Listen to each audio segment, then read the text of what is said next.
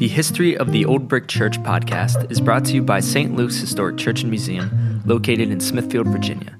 As a museum and historic site, St. Luke's focuses on the development of religious freedom and the early American religious experience.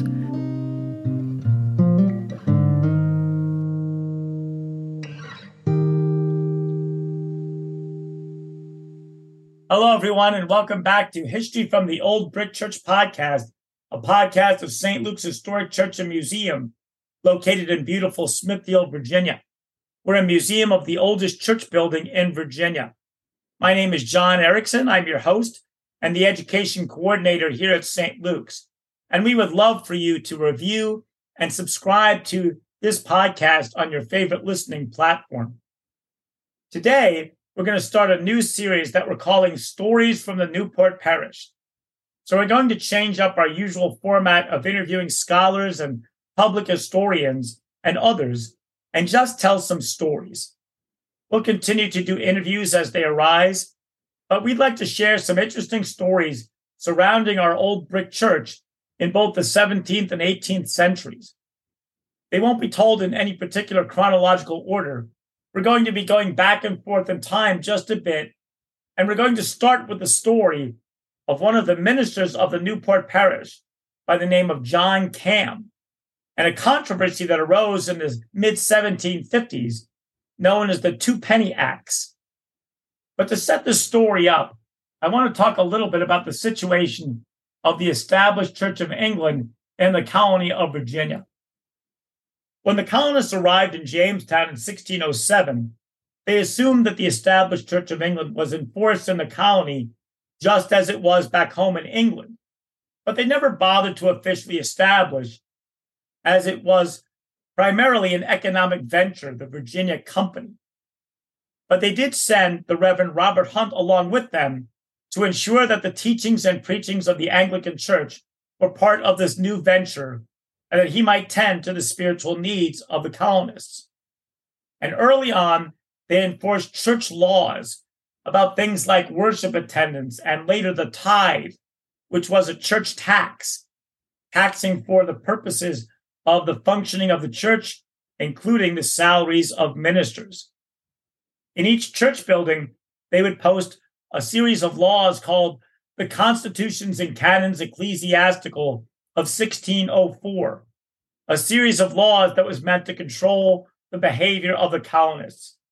These were laws like laws against profaning the name of God, or rejecting the king's supremacy in matters of religion, or even disrespecting the Book of Common Prayer, just to name a few. If you violated these laws, you could get excommunicated, which meant not just being separated from the church, but also from your rights to be able to vote or hold public office. Later laws would mandate church attendance at once per month and mandatory use of the Book of Common Prayer under Governor Berkeley. But to really set up this story, we have to talk about the relationship between the clergy and the laity. It was difficult to establish the Anglican Church in Virginia with no bishops. In the Anglican tradition, bishops play a very important role, including the ordination of clergy. And so without bishops, there was a shortage of clergy throughout the entire colonial period. And initially, when there was a vacancy in one of the parishes, the royal governor would have the authority to name the new minister. But soon there arose a desire among the various parishes to wrestle that power away from Jamestown and to have more local autonomy. This was a big issue throughout the 17th century in Virginia and played a part of the dynamic that led to rebellion in 1676 the rebellion known as Bacon's Rebellion. But eventually, the vestries, the local parish church boards, had the right to name their own clergy.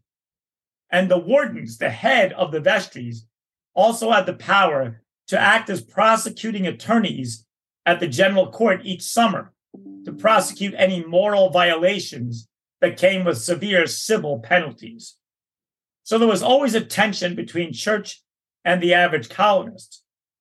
The goal of the church in many ways was to control behavior, keep down rebellion, and to extend empire. And the clergy coming over from England took an oath of loyalty to the monarch as the head or the governor of the church. So the established church and the clergy were often seen as having more power than perhaps the average colonist might like. And the salaries of the ministers was set, interestingly enough, by the House of Burgesses. And a conflict arose in the mid 1750s around the salaries of the ministers that was tied to the tobacco product. An act of 1748 had set clergy salaries at 16,000 pounds of tobacco. The problem arose seven years later during a time of drought. The first Two Penny Act came about as the colonists were embroiled in the French and Indian War, which later became part of the larger European war known as the Seven Years' War. Wars require revenue, and during this conflict in 1755, there was a severe drought which made the supply of tobacco smaller while demand was still very high. This raised the price of tobacco and subsequently the potential for clergy's salaries to rise far above what the average parishioner might believe they could afford. In steps Richard Bland, a member of the House of Burgesses, who introduced a bill to cap the price of clergy salaries at two pence per pound of tobacco, hence the Two Pennies Act. This was to be in effect for 10 months, just long enough to see the colony through this challenging time of war and weather. But some of the clergy protested because the price of tobacco was going for sixpence per pound, and they wanted to see their coffers raised. Now, not many clergy protested, but seven did, including our Reverend John Camm, who once was a minister of the Newport Parish and our old brick church from 1745 to 1749. But by this time, he was a member of the faculty at the College of William and Mary and a rector in York County. St. Luke's Historic Church and Museum shares stories from the early American religious experience and the movement towards religious freedom. St. Luke's is a 501c3 nonprofit which relies heavily on public charitable contributions. In order to continue quality programming, like the History from the Old Brick Church podcast, your support is crucially important. Visit us at stlukesmuseum.org/donate for more information about St. Luke's and to make a donation. Thank you for your support. The seven clergymen protesting went to the Bishop of London, who was considered the diocesan head of the Virginia colony. But little came of the complaint, and with so few clergy objecting, the first Two Penny Act simply expired in 1756. But two years later, in 1758, a second act was introduced, this time on the basis of some spring freezes that also damaged the crop. The war continued to rage, and a minister by the name of Jacob Rowe, in the presence of some burgesses, asked the question of how many burgesses should be hanged, and added that he would not commune any burgess who voted for the act. Rowe was censured by the burgesses, had to apologize and pay a fine. But this was hardly the end of the controversy. Anglican clergy were already chafing at the number of Englishmen coming into the colony who were part of these dissenter groups. And much of their argument against the Second Two Penny Act was couched in terminology that suggested that there was a broad conspiracy to undermine the clergy and thereby the established church and the royal prerogative. The Reverend John Camm was elected by a delegation of irate Anglican clergy to represent them to the Privy Council in London. Camm set off to do so and gained a hearing with His Majesty King George II. The king and the Privy Council agreed with Camm, but the difficulty of getting an audience with the king and subsequent time to get the proper letters to be presented back to the Virginia governor took time. By the time Camm arrived back in Virginia, the second Two Penny Act had already expired. Now the test would be to see if this favorable action on the part of the king and the Privy Council towards the clergy would amount to back pay for the clergy. Camm gained an audience with the newly instated royal governor, Francis Fauquier. Fauquier found Camm to be exceedingly arrogant and insolent, and groused that Camm had defamed him back in London. He ordered his enslaved servants to take a good look at Camm and to never allow him access to an audience at the governor's palace ever again, considered a great insult. What followed was a series of pamphlets written by Camm and his opponents in the House of Burgesses, most notably Richard Bland. Camm's work in 1763, a single and distinct view of the act vulgarly entitled the Twopenny Act. In this, Camm referred to Bland and another pamphleteer, Landon Carter, as the Colonels. He derisively suggested that the views of the Colonels undermined the king's authority, damaged the church, and benefited only the wealthy elites. Bland, in his pamphlet, The Colonel Dismounted or the Rector Vindicated, examined the rights of the colony in terms of internal affairs. He suggested that in matters beyond the colony, external affairs, the crown and the parliament would, of course, have authority. But in regards to internal matters, the colonists would be free to tend to those issues themselves, including issues like the salaries of ministers.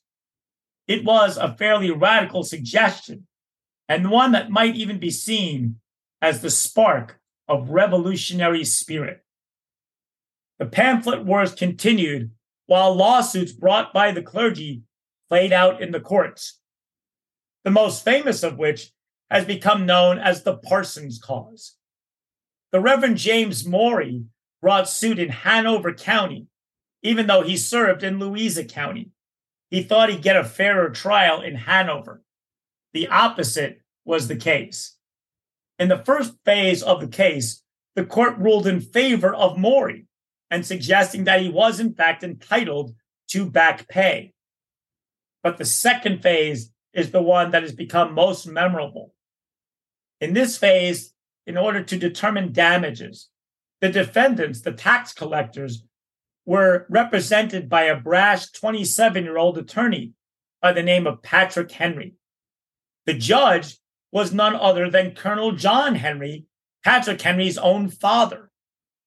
And the sheriff of Hanover County, a Sheriff Tompkins, stacked the jury with dissenters who he was sure would have an antipathy for Anglican clergy and the established Church of England. Patrick Henry argued that the king interfering in such matters had made himself a tyrant. Strong words that struck a chord with the stacked jury. It took them only five minutes to decide that the compensation for Reverend Maury should be a single penny. Camm continued to press matters with the Crown and the Privy Council, but to no avail. The Council, wishing to appeal, appear conciliatory to these disgruntled colonists, simply allowed the matter to drop.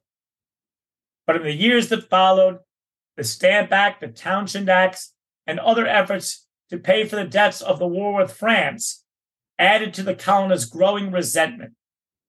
John Camm went on to become the president of the College of William and Mary, but was removed during the Revolutionary War because of his loyalist leanings. The legacy of the Twopenny Acts and the fierce opposition of the clergy like John Camm was perhaps the birth pangs of the Revolutionary War. Richard Bland went on to write his most famous pamphlet in 1766 in the wake of the Stamp Acts, called An Inquiry into the rights of the British colonies. In this tract, he adamantly held that the colonies had the right to have representation in matters such as taxation, hence the eventual motto during the Revolution of no taxation without representation. Bland would also be part of those delegates from Virginia who passed the Virginia Resolution that was adopted by the Second Continental Congress in Philadelphia on July the 2nd, 1776, resolved that these united colonies are of right and ought to be free and independent states, that they are absolved from their allegiance to the British crown, and that any political connection between them and the state of Great Britain is and ought to be totally dissolved. That it is expedient forthwith to take the most effectual measures for forming foreign alliances, that a plan of confederation be prepared and transmitted to the respective colonies for the consideration and approbation. Bland went on to die in October of 1776, but played a very important role in fanning the flames of the revolution. If this story was interesting to you and you would love to hear more from us, we'd like for you to again to review and subscribe on your local platforms. You can also register for a free lecture that will be held on December 16th on religion and the American Revolution given by yours truly. You can register at stlukesmuseum.org under the Attend tab.